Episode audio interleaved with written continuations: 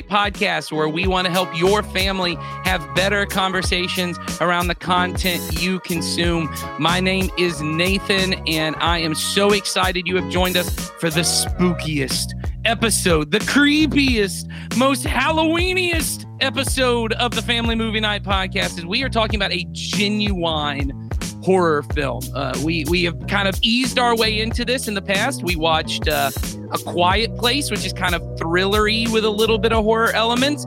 Uh, we've been talking about some Halloween movies, but today we decided let's just jump right into a scary supernatural type horror movie uh, with the 2016 film Before I Wake. Uh, but I am joined as always uh, by my wonderful co-host, the hero of our podcast, making butterflies with his mind, Donnie Dorsey, how you doing today? Good morning. What hero are you? Yeah, I'm I'm, say, I'm like very, uh, uh, I'm like if Dracula was a good guy. okay, all right. So like that uh that Dracula what was it called? Dracula Untold that was like the origin story of Dracula, but he was kind of a hero, you know. Just a nice guy. He's just a nice guy with uh, you know, he's just trying to live his life if you've seen the latest episode of She Hulk, uh, the rumors on the internet are that we have seen Blade's son, uh, that he was in the latest episode. So, very hmm. exciting. He was a vampire character uh, for those who are interested in such things, because Blade apparently is going to take place in the 80s. So, ah, okay. Since nobody's interested in that, let's go on to uh, the villain of our podcast, the genuine. Who definitely is interested in that, by the yes. way. Okay, I, I just want to say I well, I was going to say I, it was a good segue to the blood-sucking, cold-hearted, undead member of our podcast, yeah. Sawyer Hewlett. How are you doing this morning? I'm good. I uh, I'm really excited to talk about this movie. I will say, I think the villain of this podcast, based on the twist of the end of this movie, should. I've already Heidi. got an answer for this, so you don't get. I think it, it should be ahead. Heidi. I think Heidi should be the villain of this podcast for today. Totally. Okay. Oh. Okay. Well, yeah. we'll get to that in a minute. Why? Why? I don't get it's a twist on the Halloween thing. Yes, I don't exactly. get to be the canker man. Is the thing. That's true. Well, and no, so, I was going to go for that. You were just you were just a broken uh child welfare right. system. So yeah. that's that's what you are. Which in reality is a real problem. But yeah, uh, let's go ahead and talk to the mom of our podcast, calling in sick. I'm just saying she showed up not feeling good. Heidi Cooper, I, I appreciate you're here on the podcast, not only not feeling well, but not having watched the correct movie. Yeah, it's what moms do. Both of those things. Watch the wrong movie. Yes. Struggle with technology and also show up sick. Yes, exactly. But you're you're doing it. You moms don't get a day off. Right. Moms don't get to call in sick. I love mom it. mode. Mom mode activated. That's right. All right. Well, hey, uh, have you guys seen? I thought about this this morning. We'll talk about this a little bit later. But Heidi did watch the incorrect movie. We watched a movie, as I've already said, called Before I Wake. She watched a movie called While We Sleep, which is almost almost the same. It's like that. I think it's an SNL sketch that's like the mom celebrity translator, where the mom is like trying to say what the name of it. Like it's like Ryan Gosling, and she's like. She's like duck bill platypus, and they put it in. It's like Ryan Gosling. So that's that's uh, apparently what has happened here today. But before we get to all of our uh, hijinks and shenanigans, uh, Donnie, why don't you tell them what we do on this podcast? Yeah. So on this podcast, we encourage every family at Community Christian Church to have a monthly movie night to help you and your children build memories and start conversations that matter. The goal of our family ministry is to help you raise your children to love Jesus and his way of life above all other things. And we know that critical to that is for you to have routine regular times of connection, and shared experiences that'll help you build stronger relationships. Yeah, and uh, movie nights are great opportunities to do that because movies are not just an easy way to share laughter and joy, and in, in today's case, fear and sadness in this uh, safe environment. But they also give us chances to talk about what matters most to us in ways that are meaningful and memorable with uh, with your children. And uh, on this podcast, we want to not only recommend some movies you could watch on your monthly movie night, but give you some ideas of meaningful conversations you can have with your kids during or after the movie. And as always, the point of this podcast is not to add another thing to your list as parents that you feel like you have to do, and then you feel guilty if you don't get it done. We just want to make it easier for you and your kids to enjoy being together um, and have conversations that matter. So, throughout today, we're going to talk about um, fun and easy ways to help you think through um, ways to share your love of Jesus with your kids. And so today we are talking uh, about a really um, honestly, and what I love about this movie, it is a very emotional uh, horror film. Uh, and uh, in case you have not seen Before I Wake, which I think most people had not, Sawyer, I don't think you had seen it before before we assigned it to this podcast. Heidi has still not seen it. And uh, Donnie, had you seen this? I think we were talking before that you had also not seen this before. No, I hadn't, I hadn't seen it yet. I was uh I remember hearing about it, but I, it got lost in the ether of things that I'm supposed to watch. Yes, this is technically a Netflix original, uh, but it's not one that Netflix produced. It is one that they purchased. I believe it was part of their deal with the director of this movie, uh, who many people have seen this work by him uh, The Haunting of Hill House, the TV show that is on Netflix, as well as The Haunting of Bly Manor and Midnight Mass. Uh, which are all TV series, that horror TV series that director Mike Flanagan produced. This was a movie he had actually directed before his deal with Netflix. And if I'm remembering it correctly, I think part of his deal was that Netflix would release this movie uh, because no one wanted to release it, which is a little shocking to me because I think this movie's pretty darn good. And uh, we're going to talk about that. But in case you don't know what it's about, uh, it is about foster parents, Mark and Jesse, who welcome eight year old Cody into their home. The boy tells Jesse that he's terrified to fall asleep, but she assumes it's just a natural fear for any young child. And I'll just say, as a uh, foster parent myself, it is incredibly normal for foster children. Uh, the couple became become startled when their dead biological son, who they are still grieving, suddenly appears in their living room as part of Cody's dreams. To their surprise, Cody's dreams can magically become real, but so can his nightmares as he is being pursued uh, by an evil monster entity known as the Canker Man. Mark and Jesse must now uncover the truth behind Cody's mysterious ability before his imagination harms them all. Uh, so I'll say a couple things about this movie. I know a lot of families don't like to watch scary movies together, and a lot of the reason why is because, and this is true, a lot of horror movies have um, content that is just not appropriate, whether it be sexual content, whether it be like gore and violence or a lot of language. I think this is a great horror movie in the sense that there is there's no sex. Uh, there's really not a ton of violence. There's a little bit of um, kind of scary situations around it. Uh, there's I'd say there's zero gore. There is there's not I don't think it's I don't think there's any blood in the movie. Um, it is, uh, but I will say this: I think all of us would say because of the creatures that are in the movie, uh, you probably want to maybe watch, look at some images of the film before you watch it because I think younger viewers are going to be really scared, uh, and uh, especially if you have kids that kind of are, themselves have nightmares. Uh, it might be a little too much. So I think we're suggesting that this is a PG 13. So probably 13 and up. Is is that what we're feeling, guys? Yeah. Yeah, definitely. Yeah. Yeah. So, uh, I mean, full disclosure, my 10 year old, my eight year old watched it. So, if you think your 10 and eight year olds can handle it, I think that's perfectly fine. Like I said, there's nothing really objectionable in the content, but it is just a, it's a little creepy. I don't even think there's that much language in the movie. No, it's very, Like, it's very it's- tame. Yeah. Yeah. So, um, but, and I'll say this, well, I'll get to why I watched this with my 10 and eight year olds before that. But first, um, Sawyer, why don't you talk about what it is that you enjoyed about Before I Wake? Yeah, um, I enjoy a lot about this movie. So I, I really like the director. I, everything I've seen of his, I really like. I, I, there's only one thing left that I think I haven't seen. You know, we Um, were talking about the other day. I'm guessing you're still talking about Ouija Origin of yeah, Evil. Ouija Origin of Evil. Have you Um, seen Abs- Absentia? Which is his very first movie. Oh no, it's not available anywhere, is it? Is it on I- Netflix? I may own it. This may be like a Okay. Sawyer and Nathan movie night, like a bro I- night. Yeah, Just sit I'm down.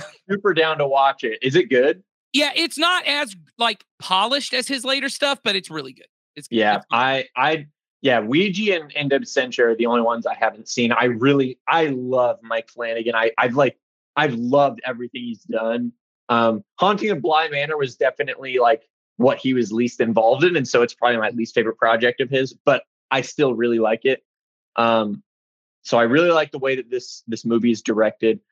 Um, and kind of going to the idea of the movie, I, I read a quote of, of his, and he said this movie is just as much a horror movie as it is a fairy tale. And I, I would 100% really, agree. I really agreed with that because this movie is really sweet, is the thing, which you can't say about that many horror movies.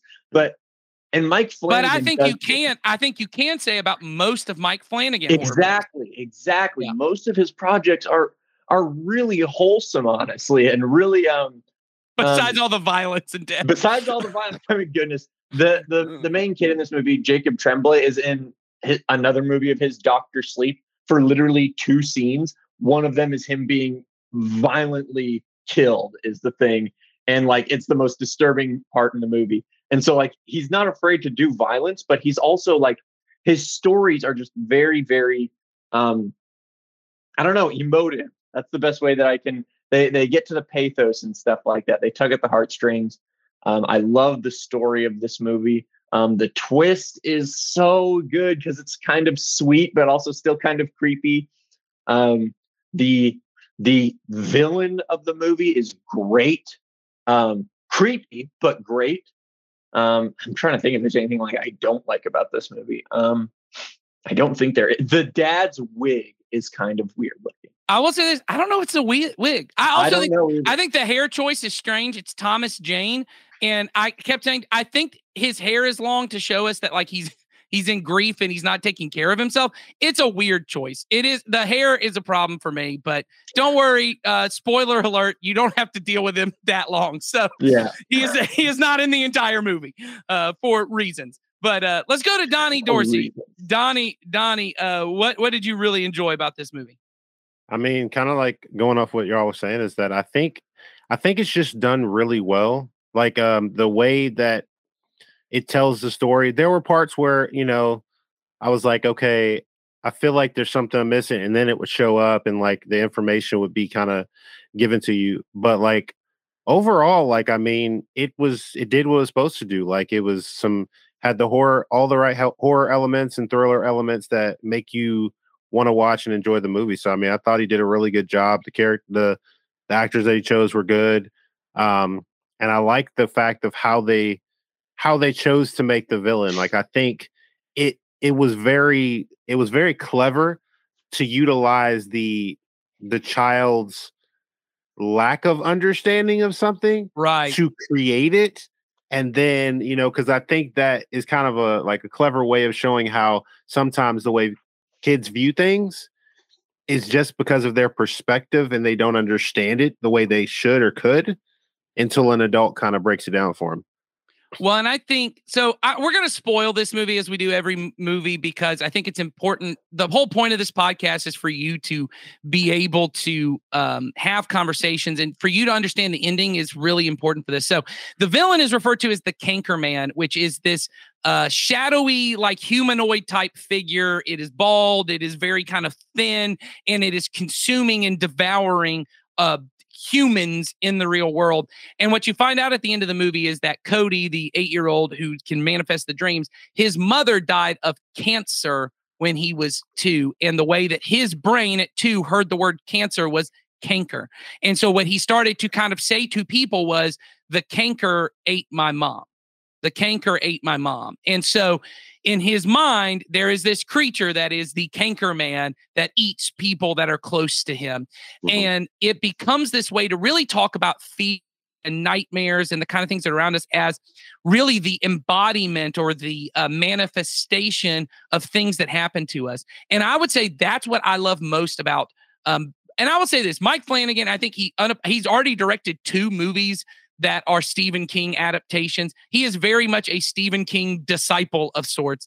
Um, and I think it's what Stephen King does well. I think it's what Mike Flanagan does. Uh, both of them are uh, grew up Catholic, and uh, they have this kind of understanding of the world that the spiritual, or what we might call the supernatural, is kind of right behind um, the physical, and that somehow the bad things that happen to us or the danger the kind of difficult emotions that we deal with, they become doorways for these spiritual things, these supernatural things to attack us. Now, that's the way they kind of do it because I don't I don't know. So I don't know either of the spiritualized. I do know Mike Flanagan wrote an entire mini series about uh leaving religion. So I don't I think he is no longer a believer and I don't know about Stephen King. But both of them see it in kind of supernatural, very, you know, once again, artistic ways of viewing it. But we as believers, and this really gets to our themes, this comes out of um uh, lots of different, you know, in Ephesians, Paul says um, don't hold on to your anger and give the devil a foothold. That these kind of emotions, these difficult emotions, fear, hurt, sadness, things like grief and trauma, um, things like anger, right? Unresolved amounts of any of this become footholds for Satan to speak lies to us, to get into uh, attacking us and leading us towards temptation.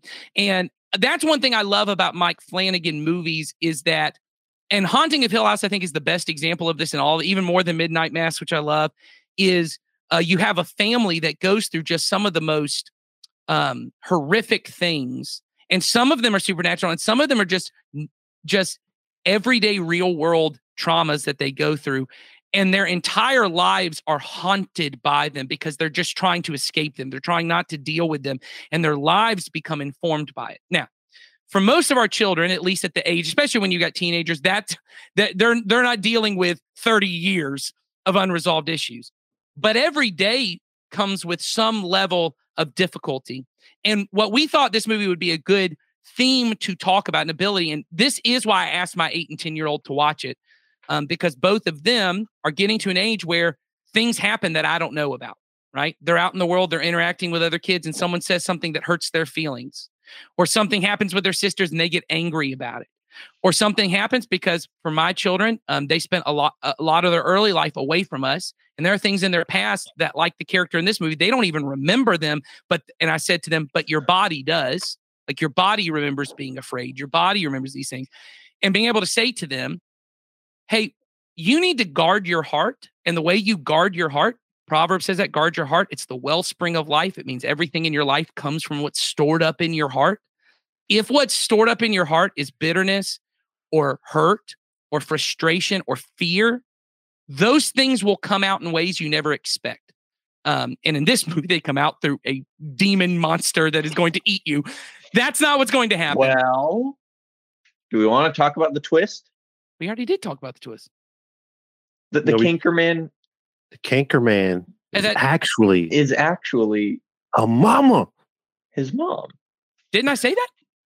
I don't think so. No, no, you Oh, I didn't. didn't say that. Gotcha. You, you gotcha. No, got I'm really going- close to I'm saying it. going, Like, did I did I miss that? You're Oh, I'm gonna it. spoil the movie Mom. for you, and then you did Yeah, the- Like, you didn't Oh, I spoil didn't spoil the movie. Yeah. The your, your brain was like, I will not spoil this movie. the Cankerman is just Cody's mom. mom. trying Yep. to keep spending time with him. Yep. Yeah. And it's so sweet. Ah, Well, I do want to be clear. I don't think that is what the twist is. And I don't want to get into this too much. I don't think it is his mom because the Cankerman turns into him. It is oh, right. it is him Right. trying it is him and this gets into another thing that we don't we don't have time to deal with here. It is him protecting himself from being hurt again. It is Oh. him creating this what what was scariest to him was this cancer but Yeah. he is is cre- because when he because what I expected was when the mom comes and hugs the canker man, I expected it to turn into the mom, but it Yeah. turns into the little boy. It turns into him trying to protect himself. It is his manifestation of what happens when you get. I mean, I don't want to get into all that because that's that's Yeah. not the discussion that we're getting into. But yes, the twist of it is is that all of that is informed by his mother's cancer. All of those those fears come from this traumatic thing of losing his mother. Um, Well, thanks for spoiling the movie for me, Nathan. you're welcome. Because Heidi, Heidi, Heidi can spoil while we sleep. Available on Amazon Prime for the rest of us. A- A, a Let Ukrainian. me tell you, when I, when I saw the um the parental like disclosures at the top, I was like, "Wow, Nathan, okay." This is not appropriate for even adults. Heidi's like, I feel scarred after watching While We Sleep. so anyway, we want to talk about uh, all, all that. The theme of this movie really is this idea of what we don't deal with, and and I mean, Cody couldn't deal with it, right? He was two years old. He didn't even remember dealing with it, right? But there are things that our kids go through, and they just, I want to ignore my bad feelings. I want to ignore my fear. I want to ignore my hurt. I want to ignore my anger. Those things come out in ways that are damaging and harmful if we don't deal with them. And so I think with your teenagers, I think it's harder to have that conversation like in an intellectual way with your kids, but you can have it with your teenagers. So let's start there. Donnie, how do you think we even kind of approach that? How have you seen that, at least in life, people dealing with unresolved things and it just comes out in damaging and harmful ways? I mean, I think the first thing I think about is um is definitely like fear of like being alone type things. Like Yeah. I think I think those are big things where a lot of times people will enter into like unhealthy relationships for the fear of Yes. not having someone to support them because maybe when they were growing up they didn't have much of a support system so they you know they will get into very unhealthy relationships and it'll kind of manifest into that um that's the first thing that i thought of like as an example Or it's not even like a thing in your past because some people that's just their personality. Their personality is I need to always like have a person. Like you Mhm. grew up in a very healthy and very, you know, happy home, but you know, and I I saw this with a lot of teenagers. There were certain ones they grew up in environments, you know, and mom and dad are in the picture and everyone's happy, but because of just their personality, they're like, I always need to have a person with me. And so you're right. Yeah. The teenagers just I've always got to have a boyfriend. I always got to have a girlfriend. I always got to have, you know, whatever. I, I've always got to have an activity to keep me Yeah. busy. And what I knew, and I used to have conversations with teenagers, this is you're keeping yourself busy because you're trying to e- avoid something. Like Yeah. you're trying, if you can't have a weekend where you're just at home, that like you don't have to be a homebody, but if Yeah. you can't have a night where you're just at home by yourself, you may be trying to avoid something. There may be something the silence brings out of you that you don't want to deal with. Uh, I agree. Anybody else things that you you think of when we think of just hey, I'm not dealing with this emotion, and because that it comes out in some kind of unhealthy way.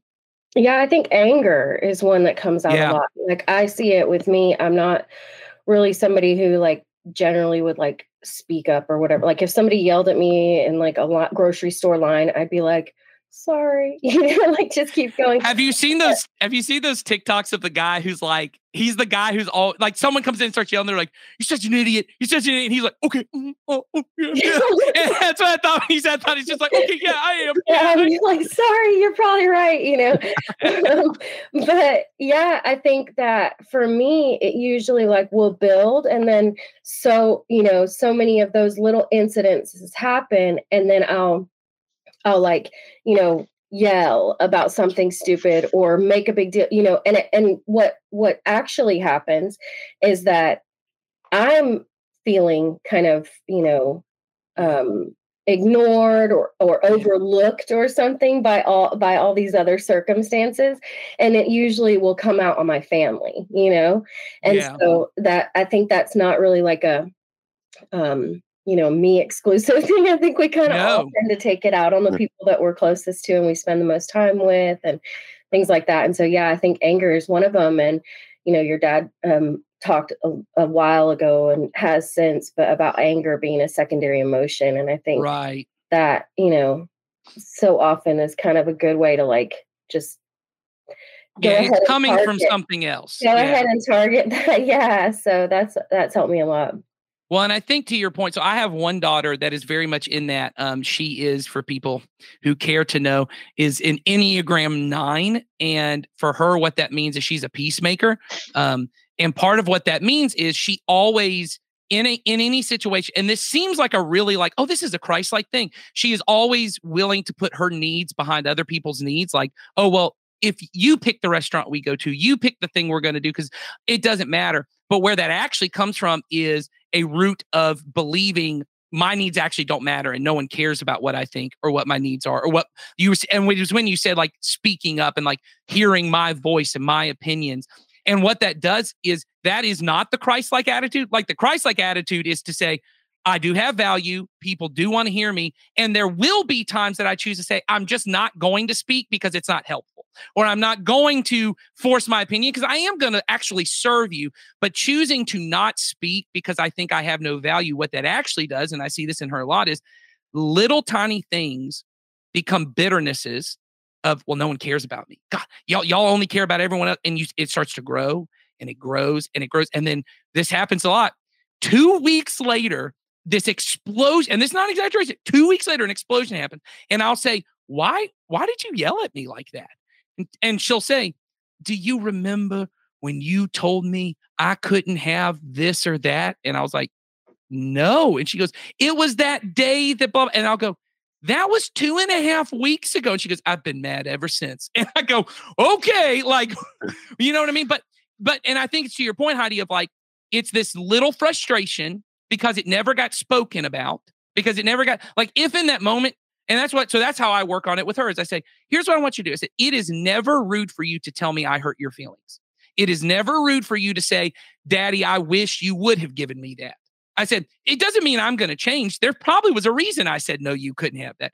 But it's always okay. I said, but it is disrespectful two weeks later. It's disrespectful to hold on to it for two weeks and not tell me because that is, that's not fair to me that you're mad at me for something that I don't even know you're mad about. And it's yeah. also disrespectful for it to come out in a yelling, screaming, I hate you, you know, whatever because of something I did two and a half weeks ago. And so being able, I think that's a great example because I think, and I think all of us personally, we have different, it may not be frustration. It might be fear. It might be hurt, but we hold on to it and then it becomes a monster. It becomes something within us we don't want to have to deal with. Donnie, it looks like you want to say something. No, I was just going to say, like, I mean, I think it, like, stuff like that is that, like, when we get so upset and so angered by it, a lot of times what I've seen is that it's usually like I expected something from you that I didn't tell you about. And then yes. when you didn't meet that expectation, now I'm mad at you. But it's like that thing of, but you're setting me up for failure. Like, cause I'll tell my kids, I'm like, if you, if there's something going on, let me know. Because I, if I don't agree to the expectation, I can't be held responsible for the expectation that you had in your head that you never spoke to me. Yes. I think that's really good. Yeah, all expectations have to be kind of stated and really agreed to. Like yeah. not necessarily with your children. You can have expectations that they don't agree. You have to brush your teeth. I do not agree to that. like they they don't have to agree. But as an as two adults, yes, two adults, right, should expectations have to be clearly stated. They have mm-hmm. to be mm-hmm. realistic and they have to be agreed to. I can't yeah. hold you to an expectation. If I say we're going to have lunch every Thursday. We're going to have lunch every Thursday. And you say, well, I can't do that. I then can't be mad at you that I showed up at, to lunch and you didn't show up. Yeah. You told me you weren't coming. so it's not my fault. But yeah. if you agree to it, it is okay for me to come back and say, hey, you said you were coming and then you didn't show up and you didn't tell me. Like yeah. that's an approach. Nathan, how long you been waiting on Donnie at that restaurant? I'm, I'm actually this this is the background. This is my home. I am at Chick Fil A, Donnie. I'm so sorry. I'm so sorry. So Sawyer, I know before, and I think either on the podcast or maybe just in person, you and I have talked about um, often for you when eh, when difficult emotions arise, you kind of want to busy yourself yeah and, and, not necessarily have to deal with it but then later it either becomes something bigger that you don't want to deal with yeah exactly i was going to say like the biggest thing for me is just like whenever i have like a crappy situation i'm more likely to either just like push it off as not a big deal because that's kind of daunting and i'd rather just play video games or have fun riding my longboard or whatever right or i'm like like yeah, you just like stimulus. I, I try to overdose on whatever stimulus I can find is the thing. And like that can result in like addictions and stuff like that. That can result in like um like eh, eh, eh, like on the on the bad end, it results in addictions. At, at the very least, you're ignoring a problem as it grows, is the thing. Yeah, it and, becomes uh, an inability to deal with anything. Exactly. Yeah. Exactly. And so like I this movie I feel like it's almost like a um like a um what's it called? Like a funhouse mirror where you're gonna see like it's gonna just emphasize the yeah. things about you is the thing. Um, One, yeah, go ahead. So and, and I I just I think that Cody as like Cody as a kid being the main character frames that really well because I think it kind of emphasizes, yeah, we're all kind of Cody is the thing. We're all kind of oblivious to these kinds of things. Well, if we if we don't deal with them, right? Yeah, yeah, yeah, yeah, if we don't deal with them, and I think that's the big part. I do think most of us do, unfortunately, go through life uh, and we do avoid them. We do ignore them, and they come out in different ways. Um, and so, what some of us do, some of us do, and I'll say this because here's here's what I say: is I don't want to just focus on avoiding them because I have my daughters kind of fit all the spectrum of all of these things, and I do. Me, me and my wife do too. I'm not. I'm not just picking on them. We all do. Our family is a wide variety. I am an avoider. I am a. If it doesn't help me accomplish things, I'm just not going to deal with it.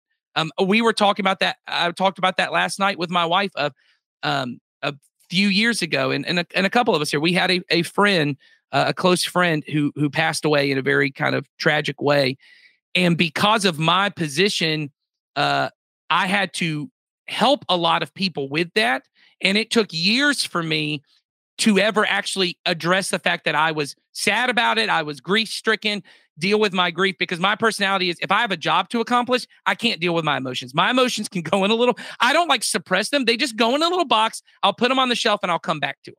I'm just going to come back and I'll deal with them later. But the problem is I'm walking around with an open wound and no one knows it, right?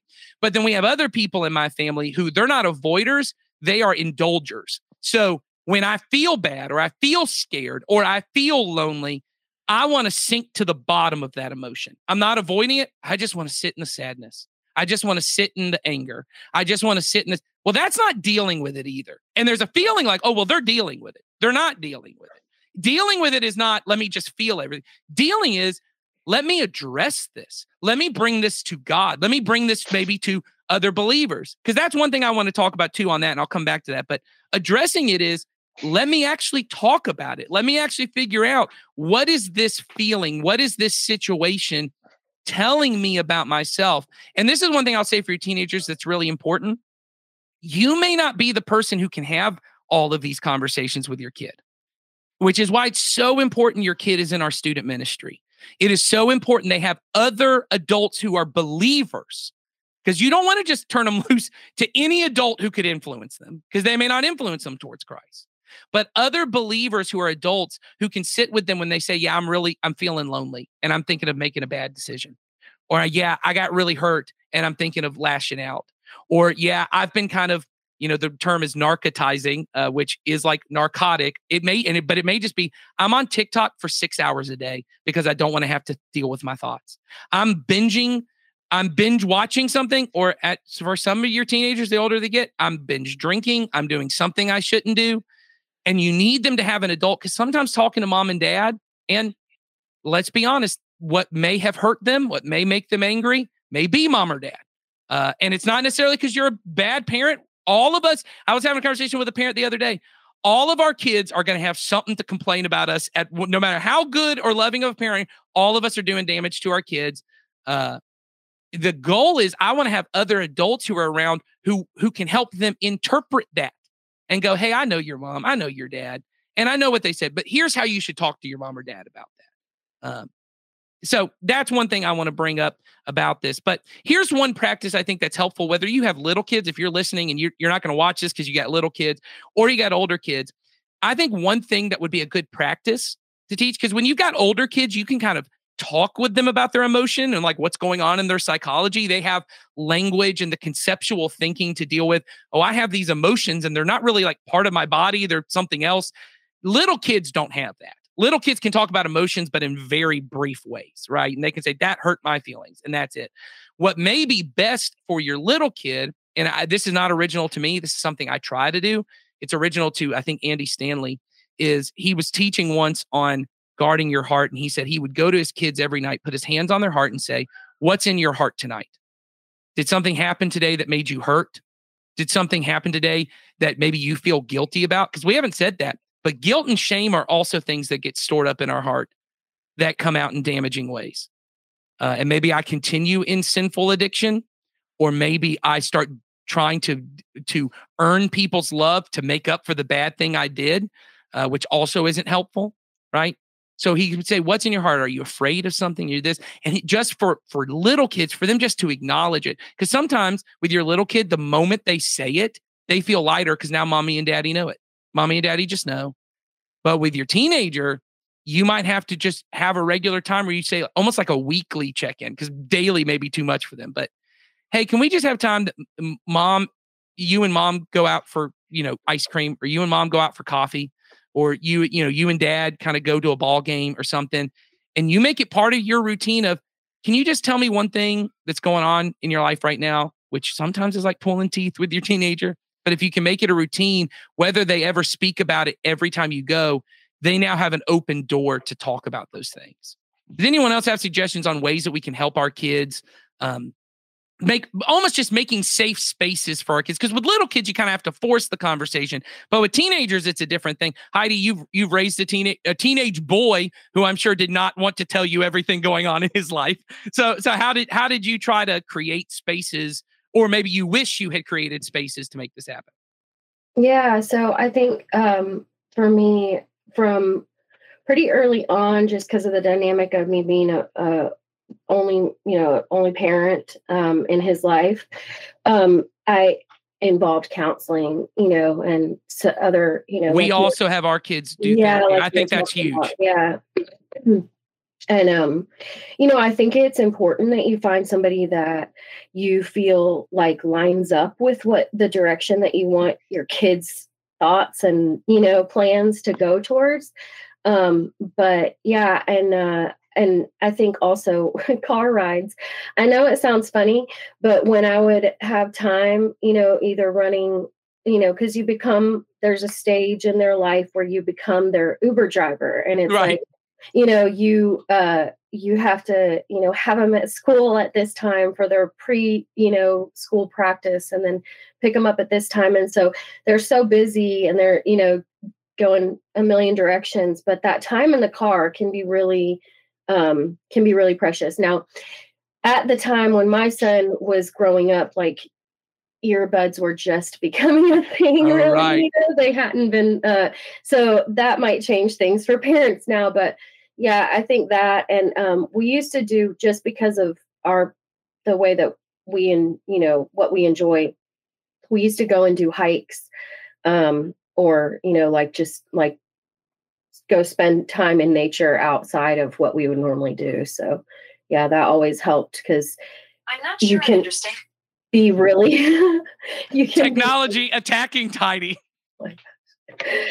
all the time um, you can, you know, be really, um, you have this time, you know, where you just, yeah. you can be open, you can, um, chitty chat, and then that leads to one thing or another. And I think that, that, that always was the easiest way that I could find for him to kind of, you know, unpack some things with me.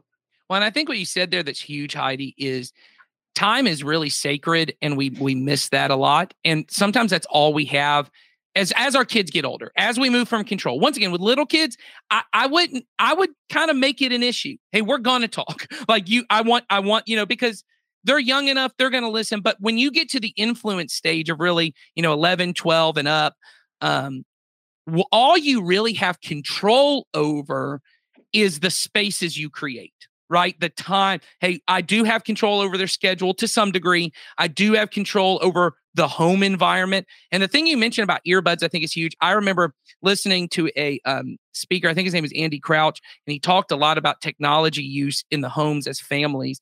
And he talked about how in his in his family, um, no one's allowed to have earbuds in in the car. So when we ride, we have a he goes, we he goes, we are the only family that still purchases iPods.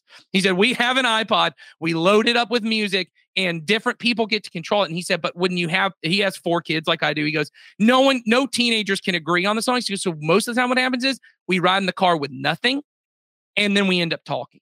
And he goes, most families can't really imagine that because there is no structure, there is no space that is created. Because, yes, every day you're not going to have a great conversation. But if you allow the space, some days things come out. And I agree, time in the car with your teenager is just massive. It's huge. Or creating space to go hiking. To have because the thing about that with with driving is that that like I said, there's this period of time where you act as like their chauffeur. Yes. And then right as soon as that period of time is over like i feel like it's so critical to like get it right and not just be complaining the whole time you know like yeah. i hated those early morning football practices. Those were the worst. He had to be at the school at 545 um, but yeah i just need to throw that out there. Everybody feels sorry for me 545 but um I, I think like he got his driver's license and then it was just like yes that, that little element of control that i still had was gone you know and now yes. it's all up to him well, and I think that's the part that we miss as parents sometimes is when when it shifts to now all I'm doing is driving my kid. See that as an opportunity, right? See everything, even difficult things, as opportunities. How can I leverage this time yeah. for the sake of teaching my kid to love Jesus. And I think totally, yeah. And it can't, but you can't, um, which is something that I got wrong a lot. You can't be stuck on like what you don't have. Yeah, that's right. you know, that's right. yeah. well, yeah, and I'm not. Yeah, I don't have the relationship I used to have, or I don't have the opportunities that other people have, or whatever. Yeah, you get focus. And I think the thing you said that that's huge, and I would agree on this, um, because of the specific nature of our family. Uh, our kids also do therapy, and I just so and uh, even our biological daughter, we have her doing therapy as well, uh, because. And I'll say this: if you if you've ever had young kids in therapy, nothing is really happening. They're just, they're kind of like, just, they're not talking about anything that matters. But what's important for us is to have a daily rhythm so that at some point in their life, if they do need therapy, uh, they do need to go see a counselor. We want them to know there is no stigma around this. There is no there is no uh, bad like it's not like oh something really bad has happened because I need to go see a therapist. It's just a part of life. And so I'm not saying every family has to have their kid in there. I don't want you here because it is expensive. I'm not saying by any means you have to figure that. What I would say though is there shouldn't you should not feel a stigma if you feel like hey that is something I need to do. That because of something in particular that my kid is going through or I feel like they need to talk about and they're not talking to me about that is, I think, an appropriate thing. And if you reach out to the church, uh, uh, Jason, who's on our staff, uh, he does counseling, but we could also point you to uh, uh, Christian counselors uh, that, like Heidi said, would kind of help be a safe place for them to talk, but also would point them towards Jesus. So I just want to throw that out there um, on top of what Heidi said. I do think it is a beneficial thing if it is possible. and anyway, so I think all of that is good stuff. I don't know if anyone else has anything to add on this. Donnie, looks like you do. Well, I was going to say that um having been like having worked with like youth, like yeah, like the middle school and high school age, I think a very critical part is really having I mean, you know, the term of like building a village, you need to have a village that can help you. Yes. Because I think what I learned was, you know, as part of other parents' villages, is that I was often able to be given information and to be able to, you know, appropriately help them. And like you said, yeah. like having a safe space where they would go, Hey, I'm upset with my mom or dad or something like that. And they may have, they may feel very comfortable sharing these things. And, and I would, and I would be able to be there. And then it would help to develop better relationships with their parents because yes. a lot of times, you know, as parents, as parents, we know that at some point we move out of that that role of being that person that they go to all the time and if we can have a good village around us it makes it so much better because it's like you know what? They're not going to talk to me but i know that there are enough people around them that care about them and want and want the same things for them that they can talk to because i think i know for a fact like if some of the kids that i've you know that I've worked with and stuff like that hadn't had the extra adults, they wouldn't be where they are now. And like I've had conversations where someone will be like, that like they'll tell me about conversations we had, and I'm like, what? Like I, I don't remember that conversation, but they're like, it meant the world to me. And I'm like, oh, like, and but for me, it was just I was just trying to be a good listener, you know, yeah. so that they didn't feel ignored and come to find out it was a you know it might have been a pivotal point but like you know kind of going back to what i was saying it's like it's it's that village without yeah. that without that village it's we can get to the point where we try to control too much rather than influence well, and I think so. I, I, think that's a great place to end on because as a church, just so, and, and we're really trying to hit this more and more the best thing that you could do for your kid is one that you have a village around you, that you have people that are around you in that your love for Jesus and his church is actual, it is real, and it is seen for them. That your devotion to Jesus as a disciple of Jesus, that matters. But second, that you help them to be in environments, whether it's in children's ministry at, you know, for young kids or student ministry when you have older kids, um, that they have adults who are around them that you know they're they're pushing you towards pushing your kid towards life with Jesus. Because here's the truth, and I know this feels scary sometimes. It feels like well, I really want them to figure out their grades, or I really want them to figure out their future, or I really want to figure out their relationship with me. But we as parents have to have this long view of things. Their life is not until they're 18, and their relationship with us is not until they're 18. They're going to live a lot longer than that. We got to be patient. At 18, yeah, maybe things are tough between us. And maybe at 18, they haven't figured everything out. But if I can keep them in love with Jesus and involved in a church where there are other believers, I trust that the Holy Spirit is going to speak through those other believers to say, hey, you need to go talk to your mom or dad, or hey, you got to go have this conversation, or hey, you need to do this differently. So I just want to hit on that. I think what Donnie said is huge.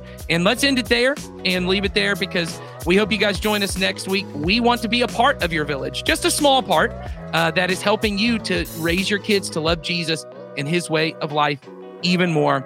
And uh, we'll see you guys next time.